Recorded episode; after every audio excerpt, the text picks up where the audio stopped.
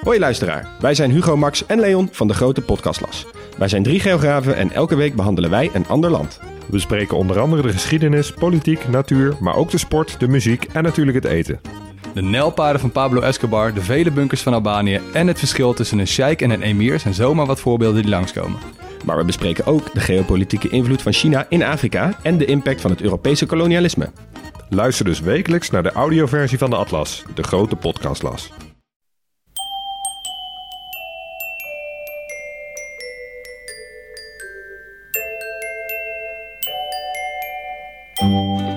Welkom bij aflevering 407 van Echt Gebeurd, de podcast waarin mensen hun eigen waargebeurde verhalen vertellen. Deze week een verhaal dat Michael Schaap vorige maand bij ons vertelde tijdens een verhalenmiddag met als thema Israël. Als je deze podcast luistert met kinderen, zouden we in dit geval willen zeggen: luister eerst even zelf.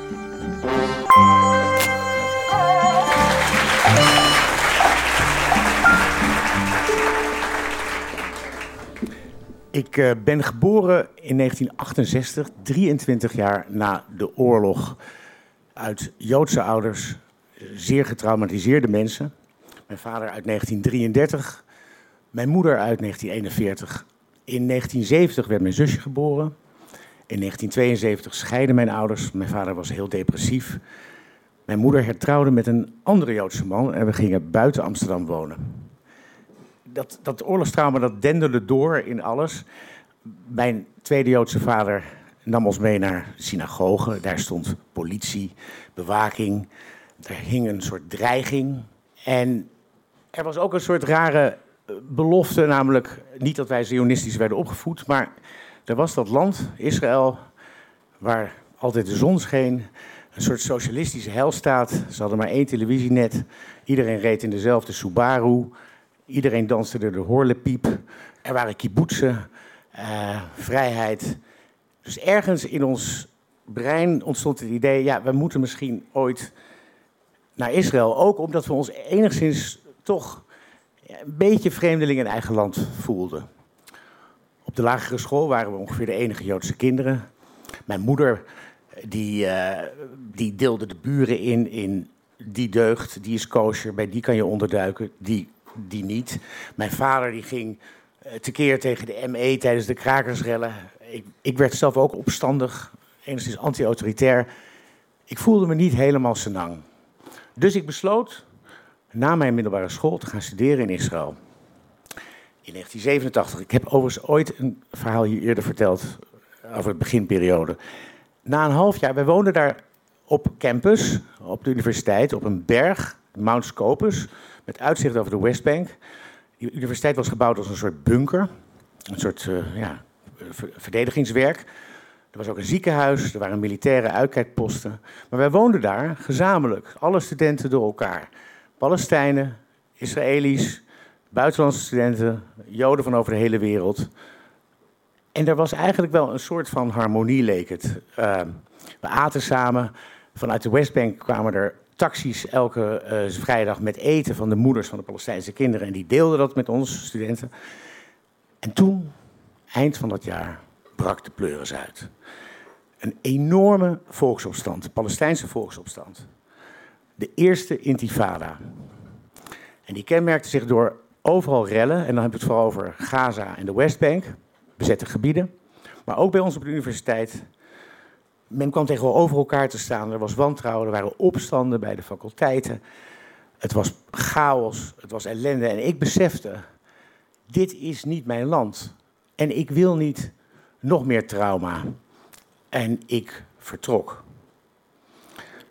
In de jaren erna ben ik nog één keer terug geweest om een onderzoek te doen naar een, een documentaire, om een documentaire film te maken over een kibbutz in het hoge noorden van Israël.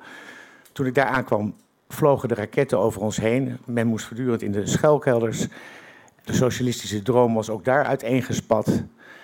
En ik besloot, ik hoor hier niet thuis. Ondertussen was mijn broertje er ook al geweest. Die was bijna omgekomen in een bomaanslag. En ik besloot, ik ga niet meer. Toch, ik begrijp nog steeds niet helemaal waarom, ben ik nog een keer gegaan. In 2001. Inmiddels was de tweede intifada begonnen. En de tweede intifada kenmerkte zich eh, door een andere strategie. het regende bommen. Dat wil zeggen, om de zoveel tijd ontplofte er een bus. Ik besloot toch te gaan, omdat ik eigenlijk niet wist wat ik anders moest doen. Mijn vrouw was op dat moment in het buitenland een film aan het maken. Ik was met mijn zoontje, mijn zoontje was vier jaar oud. Mijn zusje woonde er. Ik dacht, ik ga nog één keer terug. Mijn zusje zou ook jarig zijn uh, in mei 2001. Dus ik dacht, dan gaan we haar verjaardag vieren. En ik besloot, ik ga heel voorzichtig doen.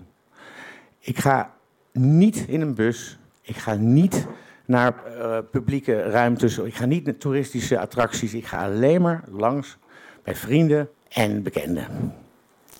En zo geschiedde. Drie dagen voor ons vertrek vierde mijn zusje haar verjaardag op het strand. En dan moet je je voorstellen. Tel Aviv is een langgerekte stad, ligt aan zee, met een enorme lange boulevard.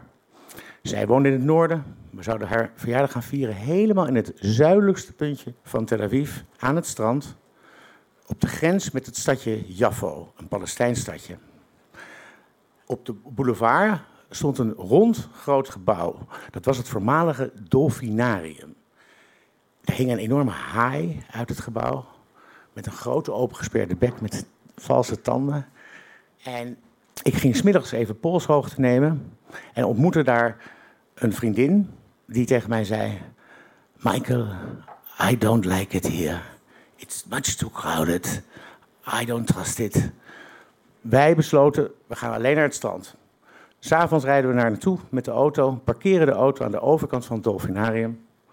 Lopen langs het dolfinarium, gaan het strand op. En daar moet je voorstellen, was een soort hippie-bijeenkomst. Allemaal hippies, hippie-achtigen. Mensen met bonga's en er werd muziek gemaakt. En het was ontzettend gezellig en het was heel ontspannen. En het was ook helemaal niet zo druk, het was gewoon gezellig. De vrienden van mijn zusje waren er, mijn zoontje was er, Momo. En um, nou ja, de avond vorderde. En om ongeveer 11 uur dacht van, nou ja, het is nu wel laat en mijn zoontje moet naar bed. Uh, maar ik wilde nog een trekje van een joint. En er was een soort hippievrouw met een joint, die huppelde daar zo over dat strand. En ik huppelde achter die vrouw aan. Dus het duurde allemaal wat langer. En uiteindelijk krijg ik die joint in handen. En ik neem er maar een paar trekjes.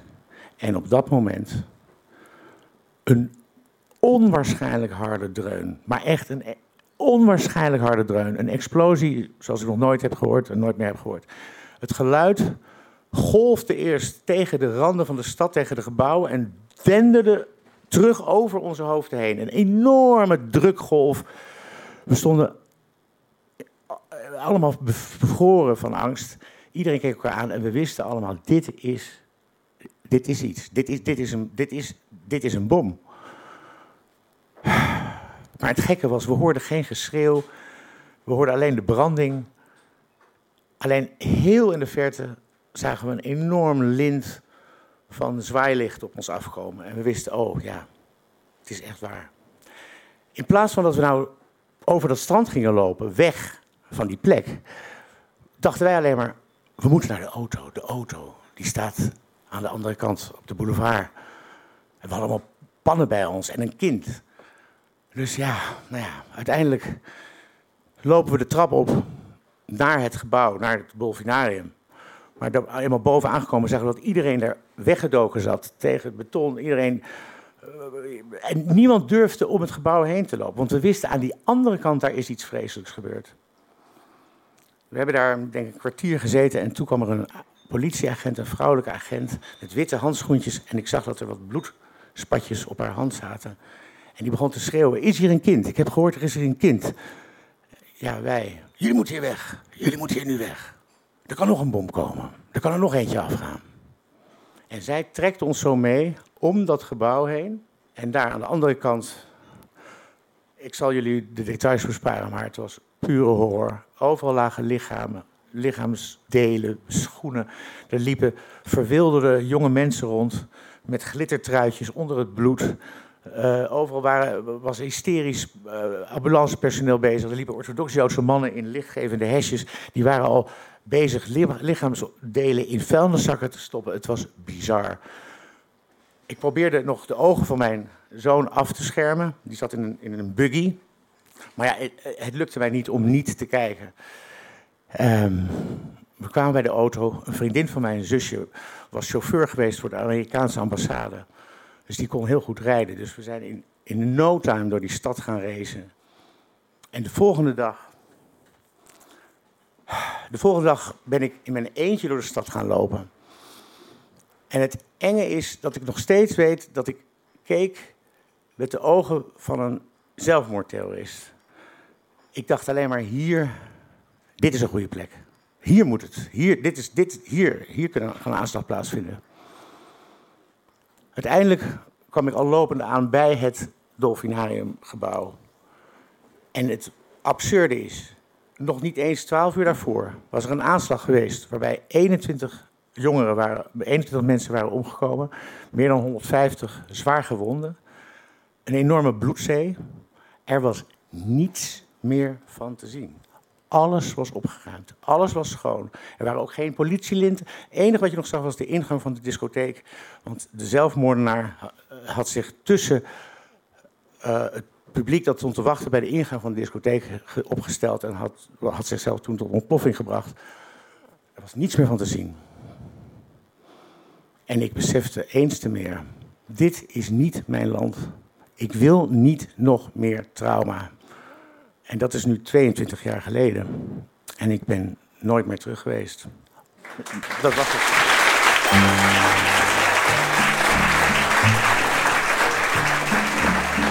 Je hoort een verhaal van Michael Schaap. Michael is regisseur. Je zou hem kunnen kennen van de televisieserie De Hokjesman, waarin hij de vinger probeerde te leggen op de Nederlandse hokjesgeest. Echt gebeurd is een maandelijkse verhalenmiddag in comedyclub Toemler in Amsterdam. Onze volgende editie is komende zondag, maar die is al uitverkocht. De kaartverkoop voor de editie van zondag 18 juni gaat van start op maandag 29 mei. Meer informatie over ons vind je op www.echtgebeurd.net. En je kunt Echt Gebeurd ook volgen op Instagram, Facebook en Twitter. Mocht je je waardering voor onze podcast willen laten blijken, dan kan dat door ons positief te recenseren in je podcast-app. Dat kan ons weer nieuwe luisteraars opleveren. De redactie van Echt Gebeurd bestaat uit Micha Wertheim, Renette Kwakkenbos, Tom van Rooyen, Ariane Hins en mezelf, Paulien Cornelissen. Onze directeur is Hanna Ebbingen. Florian Jankowski maakte de geluidsopname en deze podcast wordt verzorgd door Gijsbert van der Wal. Dit was aflevering 407. Tot volgende week en vergeet niet om voorzichtig te zijn.